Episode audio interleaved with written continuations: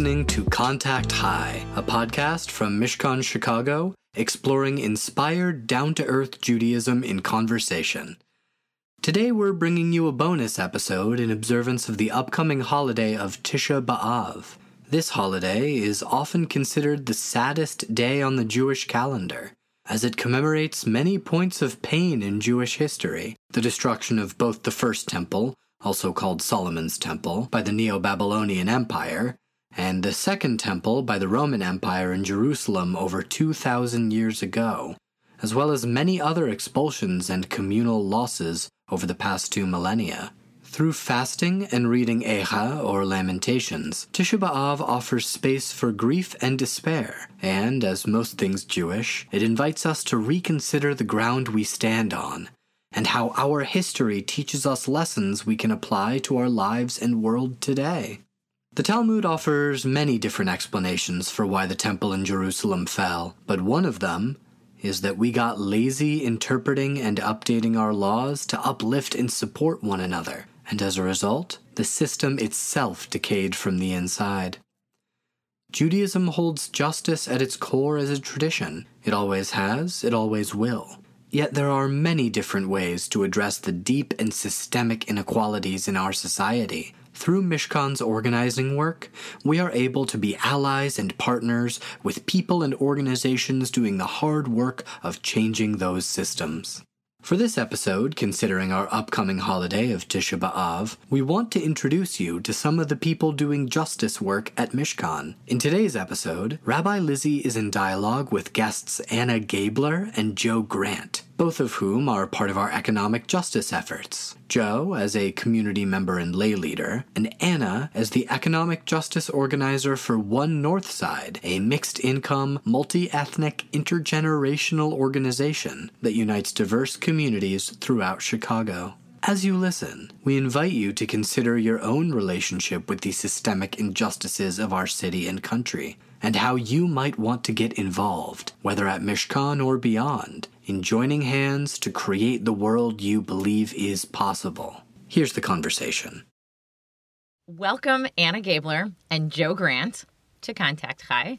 It is an honor and a pleasure to get to sit with you in this way today. Um, you both are leaders in the world of justice and organizing at Mishkan and beyond Mishkan. Anna Gabler is an organizer at One North Side.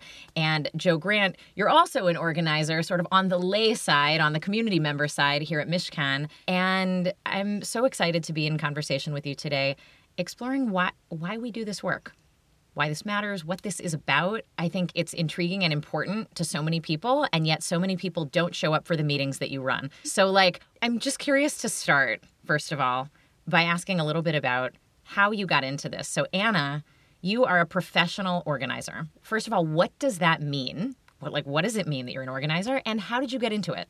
Well, so good to be with you, Rabbi Lizzi and Joe, to be here talking all things economic justice and organizing. Community organizing is about bringing people together to make social change. It sounds so simple, uh, and yet it's certainly an uphill battle, especially in these times. But community organizing is really based on the value that everyday people who are directly affected by decisions made by our government at the city and state level are really the experts on their own experiences and are closest to the solutions that we need to solve some of the problems that we're facing. Essentially, we believe in everyday people being at the forefront of movements for social change. In practice, that means we work to advance legislation and policy at the city and state level, and that that policy is again shaped by people in our communities.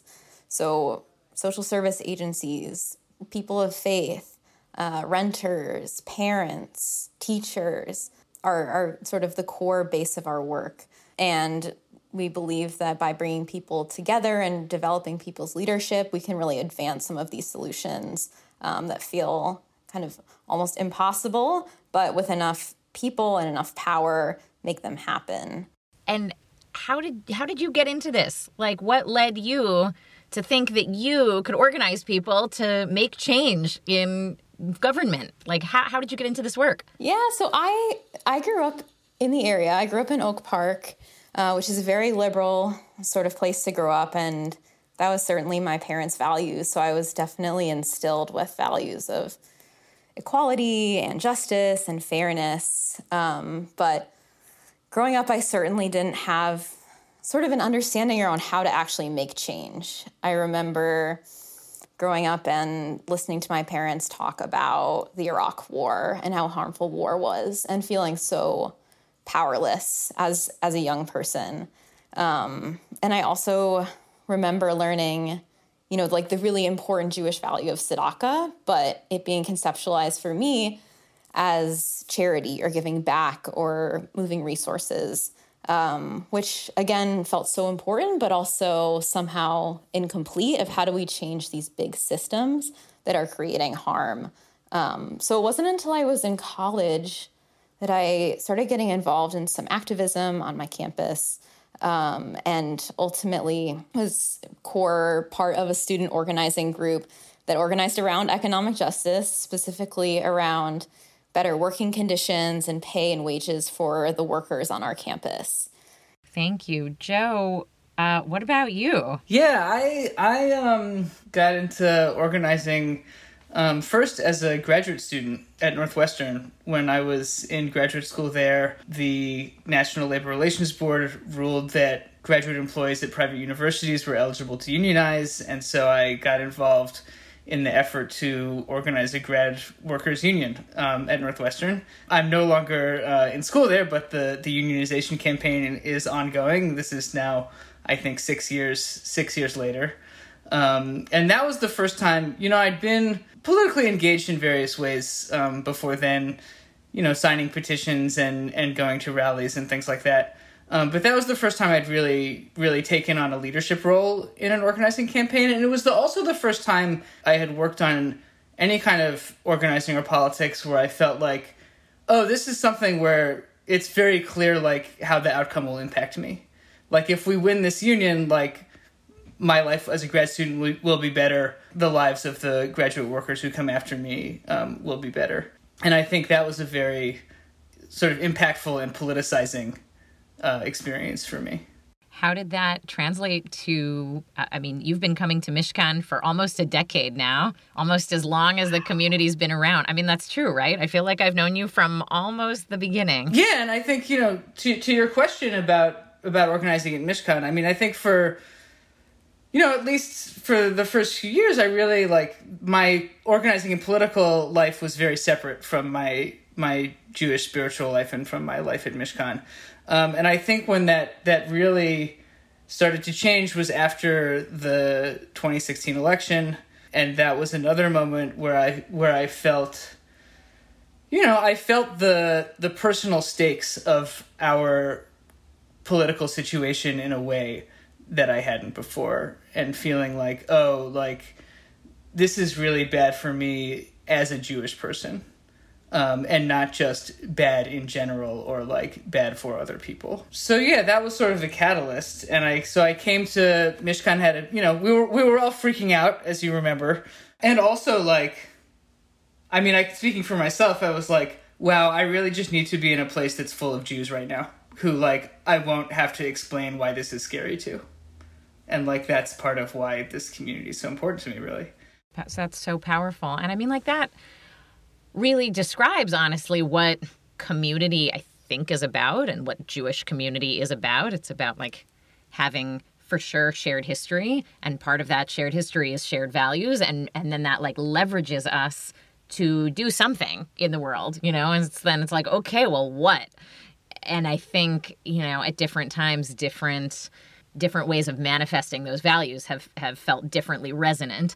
And over the past couple of years especially i mean we're we're here today talking about economic justice. I think income inequality and lack of you know just like the enormous disparity in access to you know any number of things that should just be human rights like education and healthcare and you know like fair and affordable housing. And these things have just become even though they were always always issues they've been issues since the torah you know differences in in access to resources. But like this is something the torah is obsessed with this problem How have you chosen the campaigns that we collectively have worked on? It feels very it often feels very overwhelming the work we're trying to do. It can feel very overwhelming and it can feel like where do I even begin? And I think, you know, from the conversations I've had with people at Mishkan and and elsewhere, I think that this is often can be a major it can be a big obstacle for people. And it was a big obstacle for me, I think, earlier in my life, feeling like where would I even begin? And I think one of the things that, that has been so valuable about getting involved in community organizing and and with with One Northside is this again, as Anna was saying, like you can break this into more manageable pieces. Um, and even more than that, I think it's the idea that you don't have to figure out which is the most important thing objectively because there isn't an answer to that question. All you have to do is figure out what's something that's really important to me and that would make me really excited to work on and where I would feel like my life in the world would be better if we won this thing. And that for me also has made it much easier to be like, it's okay for me to work on economic justice, and if that means I'm not working on something else, that's okay. That's okay. You're reminding me of the text. Um, you've probably heard this one, but from Pirkei Avot that says, You're not on the hook to finish the task, but neither are you free to ignore it. You know, lo alecha hamelacha ligmor. Like, you don't have to finish the work, but you can't ignore it. You can't not be involved. I want to, I want to um, turn our conversation to the Jewish calendar we're we're in the midst right now of, of what's called the three weeks and we're about to be in the midst of the nine days i think when this podcast comes out will be before tisha b'av but the nine days leads into tisha b'av and it's basically like nine sad days leading into the saddest day on the Jewish calendar. You know, the the only other 24-hour fast day on the on the Jewish calendar other than Yom Kippur. But whereas Yom Kippur is like it's sort of like a really optimistic fast. Tisha B'Av is a, a really sad one. And it's sad because it remembers loss and pain and, uh, you know, the destruction of a structure, a, a, a particular structure, the temple, that was actually kind of a symbol for an entire way of life, culture, people that, like, kind of came crashing down and that that was sad and hard. That was sad and hard, and we remember it on this day. That said, you and I are still here. We're all still here having this conversation. So actually, the culture was not destroyed, it was rebuilt. And it was rebuilt better and more resilient and more flexible and more portable and more egalitarian. And um, the idea of a priesthood and sort of social hierarchy built into the religion kind of, you know, became largely symbolic and taken out. Like Judaism completely transformed on the basis of actually this this day that we commemorate as full of loss and pain. It's the beginning of the recreation of society um, towards something that's actually better and more um, like much more egalitarian and, and much more human you know much more owned by the people sort of by the people and for the people that's the, the judaism we practice now is is like that instead of run largely by powerful priests which was like the way it was 2000 years ago. So i guess my question is like here comes this holiday. That's what it symbolizes. Like what did what i just say kind of bring up for you in terms of like what does that what does that reflect? What does that symbolize remind you of make you think of right now you know in terms of the things you're working on? Tisha b'av for me is not a holiday that i did anything to mark or even was aware of as a child it was only something that i began to participate in as an adult. And i think it's an incredibly beautiful and powerful holiday, and it's one of the holidays that makes me proudest to be Jewish because I think it is really in the world that we live in, it is unfortunately rare to have a space that is only about mourning our losses and really allowing ourselves to feel the depth of sadness of things that cannot be recovered, the losses that cannot be recovered, and to feel to be able to like create a space for that grief, I think is just incredibly powerful and in many ways totally subversive, especially in light of what has happened and is happening now with respect to the COVID 19 pandemic in this country and really how little opportunity there has been for public mourning and public acknowledgement of just how much so many of us have lost. Yes, it's making me think of there's a phrase, and I don't know who to attribute it to. I'll have to look. That I've heard in different organizing spaces. That's like we mourn for the dead and we fight like hell for the living, which is what you're bringing up, Joe. I think what comes up for me is the mourning associated with acceptance that a lot of our systems are broken or they're functioning as they should be in a very broken way. And the mourning that comes with accepting that we must leave behind some of these systems and build new ones. And I think in our economic justice work, something we've learned time and time again is just that the way to create thriving communities is to invest in people, invest in our public institutions, invest in services, and create a real sense of neighborhood and community safety. Um, and so I think for me, this brings up just the question of like harmful punitive systems that have been like a normalized part of my life for so long.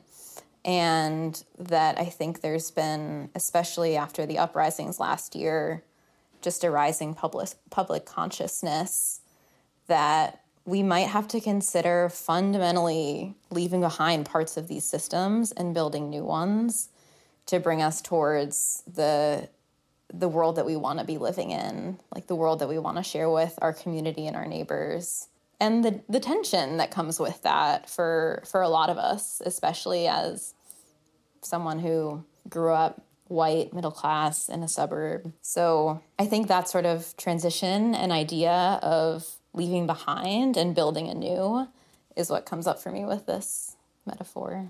Something something Rabbi Benay Lappe talks about actually she she talks about like the crash, you know, and and rebuilding from the crash and what you take from the before times and what you're inventing sort of in in the new times. And that like for the first generation maybe the first two generations in the in the time when you're kind of recreating the future it like probably won't feel quite right you know? There'll be a lot of kinks to work out. You'll feel sort of like you don't know exactly like where's the tradition that we're standing on? Where you know are, am i doing it right? Is this what it's supposed to look like?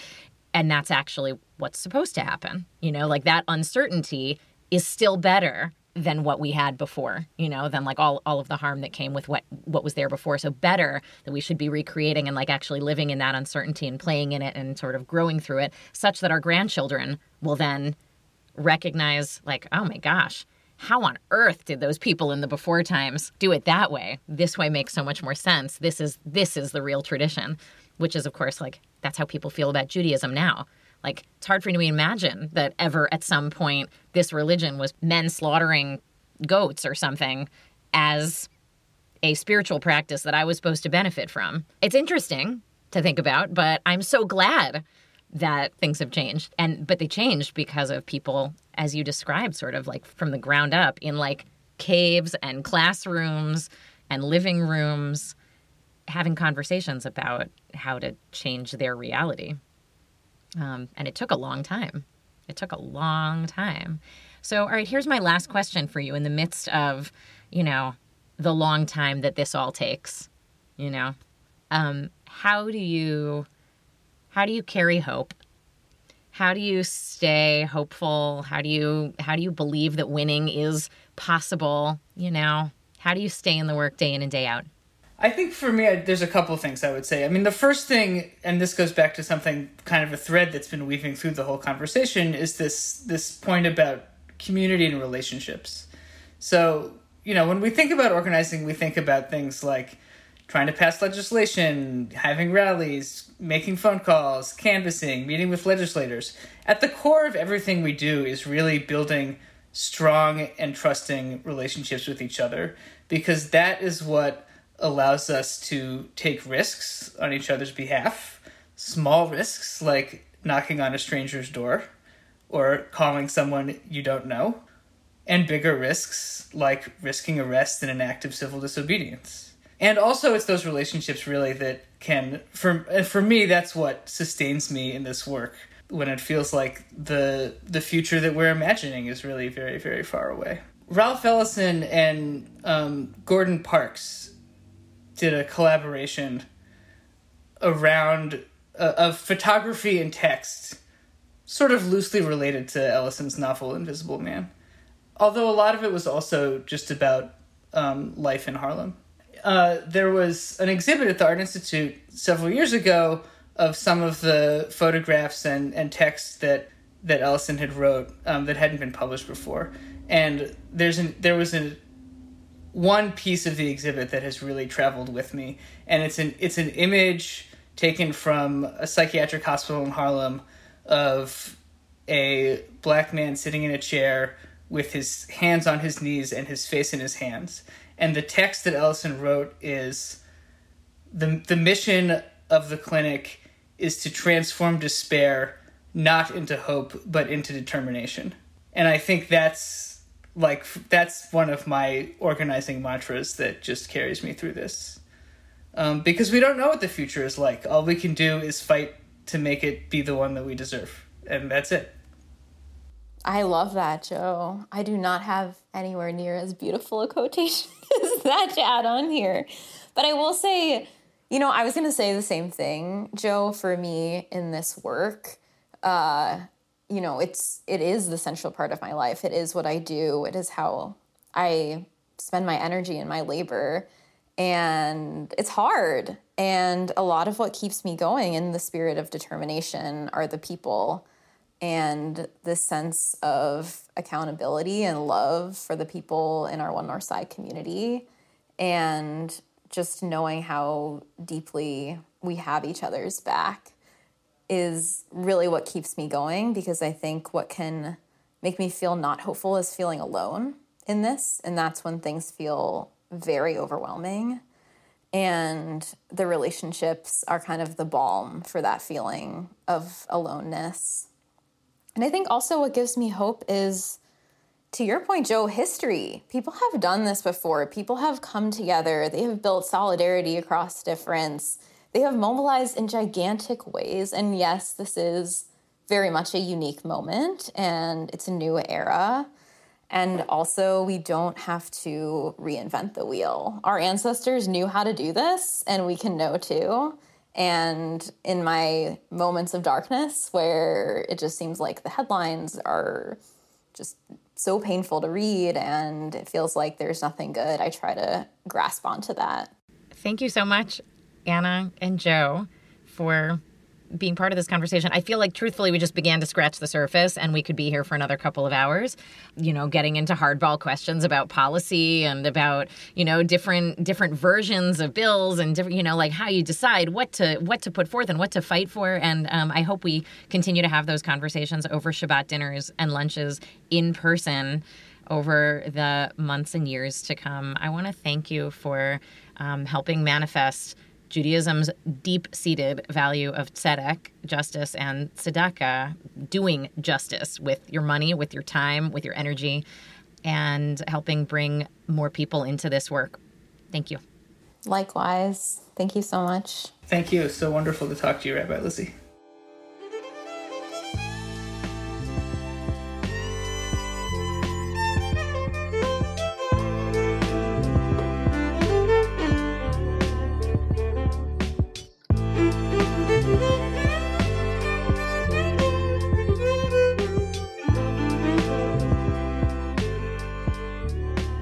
Been listening to Contact High, a podcast from Mishkan Chicago, a Jewish spiritual community and part of the Jewish Emergent Network. If you enjoyed this episode, we encourage you to reach out to Rabbi Dina at Rabbi Dina at MishkanChicago.org for more information about economic justice work with your Mishkan community. If you'd like to learn more about Tisha B'Av, you can go back and listen to our series from last year, featuring conversations with spiritual leaders Pastor J. Brooks, Benay Lappe, and Lola Wright. To support Contact High, please leave us a review on Apple Podcasts. Reviews improve our ratings, which helps new listeners find our show. This episode was produced by our fabulous team at Mishkan. Editing and production of this podcast is by Hannah Rehack. Administrative assistance by me, Zach Weinberg, rabbinic insight provided by Rabbis Lizzi Heydemann and Dina Cowens, and editorial oversight by Director of Communications Ashley Donahue. Find out more about Mishkan Chicago at mishkanchicago.org, where you can also make a donation and where you can find more information about joining us for High Holidays 5782.